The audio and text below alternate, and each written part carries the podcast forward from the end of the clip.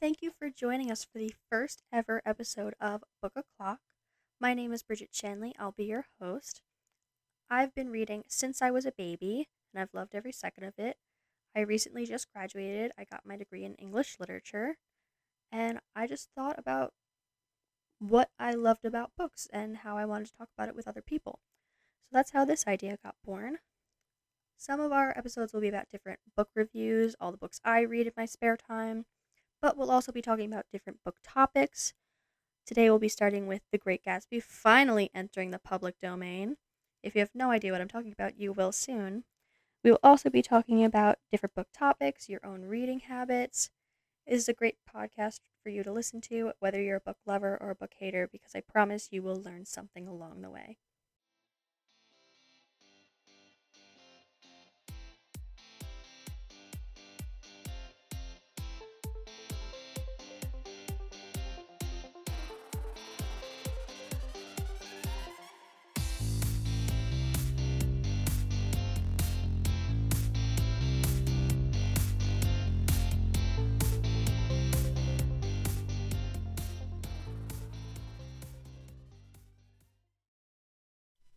So, to actually understand what is going on with The Great Gatsby right now, I had to do a lot of research.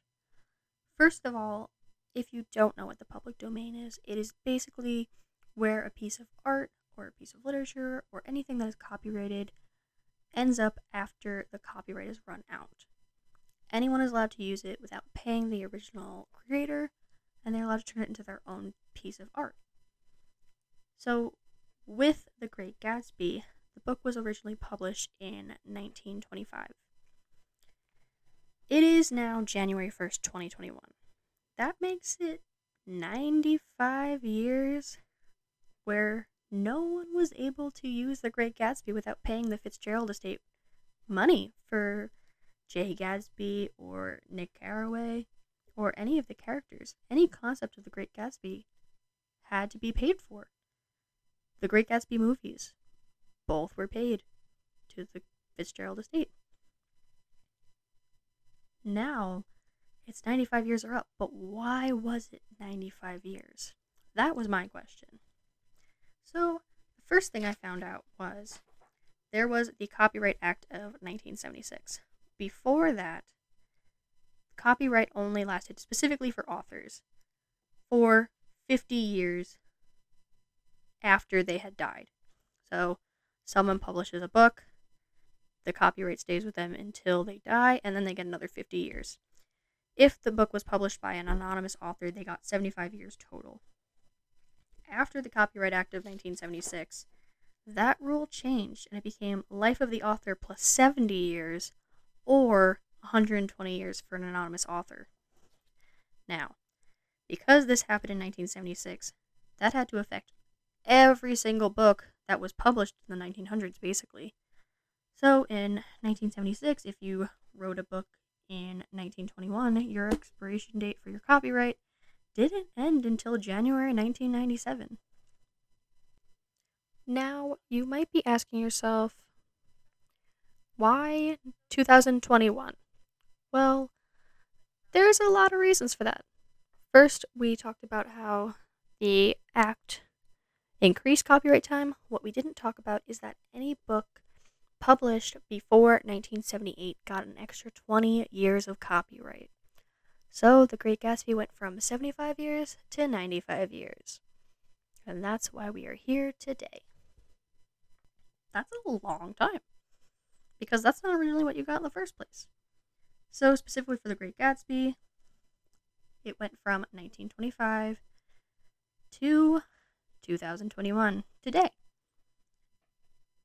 That wasn't really supposed to happen, and the reason it did happen was because Mickey Mouse. Mickey Mouse was our culprit in this one. You all know Mickey Mouse. Every single person in the world knows who Mickey Mouse is. And Mickey Mouse has never left copyright. It has never entered the public domain every single time someone wants to use Mickey Mouse, they have to pay Disney. That's crazy. And it's because when the 1976 Copyright Act came out, the biggest lobbyist for it was Walt Disney because he continually wanted to use Mickey Mouse for as long as he could. This man is dead now and his legacy is still going on. Mickey Mouse will not enter the public domain until 2024, and even after that, Congress has the right to extend Mickey Mouse's copyright, which I'm sure we'll see in the next few years. Why would this happen? Because once something ends, enters the public domain, sales drop like crazy. All the books that you've read in school from before The Great Gatsby, your school gets for crazy cheap. There are free PDFs of the book, free ebooks. The author, the creator, stops getting money for it. So, once Mickey Mouse becomes public work, Disney loses all of that money, and they know that. However, a lot of people argue that copyright is absolutely necessary because art has to just relive. Right? I think so. I've always believed that no one should be making money off of specific art forever. But a lot of people have different viewpoints, which is why we had the 1976 Copyright Act, because they also believe that the integrity of the artwork stays intact if people aren't allowed to mend it and change it repeatedly. One of the arguments for this is It's a Wonderful Life, the movie. Once it left copyright and entered the public domain, people created multiple movies and they tanked. That's just how it worked. Um, so, with It's a Wonderful Life, people say the original story was lost after it entered the public domain because people just were changing too many things and not staying true to the art. Again, to each their own about how they view copyright, but I love It's a Wonderful Life. Did I watch the other movie? No, I didn't. Will I watch the other movie? No. I'm going to stay true to the original work to begin with. I'm going to always watch the original movie. And that's just one way the original artwork stays intact. Now, some exciting things when it comes to The Great Gatsby entering the public domain. It's going to be a lot more accessible to a lot more people. People that can't afford paying probably at least $12 for The Great Gatsby can actually read The Great Gatsby and experience the novel in its greatness for free. the Fitzgerald estate will not get money from them anymore. I know um, through my research, I found out that people are already planning on different versions of Gatsby, different versions of the stories. The Fitzgerald estate in general is already creating a graphic novel because Fitzgerald created The Great Gatsby as a graphic novel. However, it wasn't published that way, so now they're trying to keep his original idea intact. Also, they're trying to get more money. Once they publish the graphic novel, if anybody publishes a graphic novel about The Great Gatsby, it'll be seen as copyright, yada yada yada, they get more money. Just another way to keep the copyright intact because now no one can do a graphic novel. Another um, author has already written a prequel about Nick Carraway's life before he met Jay Gatsby. It is being released on January 5th, literally four days after it enters the public domain. This book has been written for years and they've just been sitting on it and waiting because they know what they can do with this information once it enters the public domain. One of the things I'm most excited about is the different avenues that people will take for reintroducing The Great Gatsby to the public. Um, I mentioned before that if you wanted to create a movie, you had to pay the Fitzgerald estate.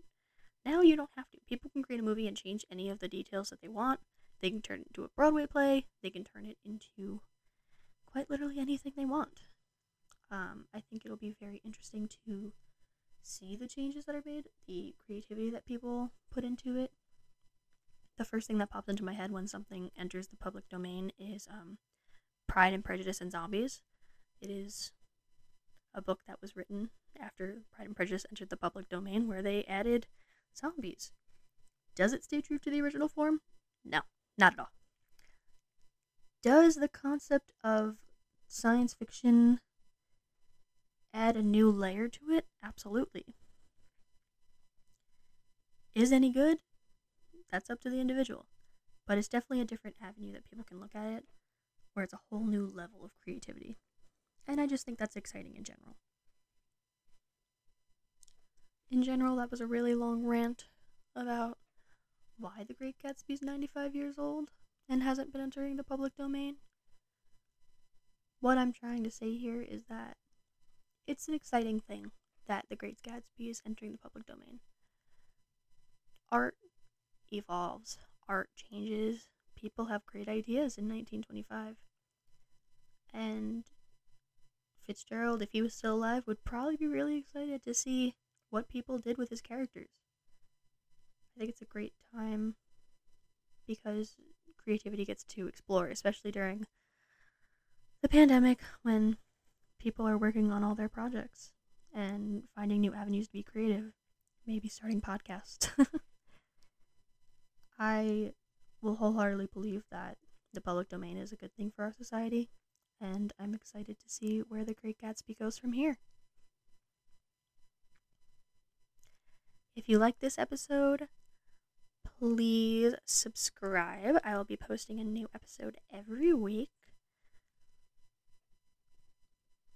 I had a lot of fun today, and I hope you did too.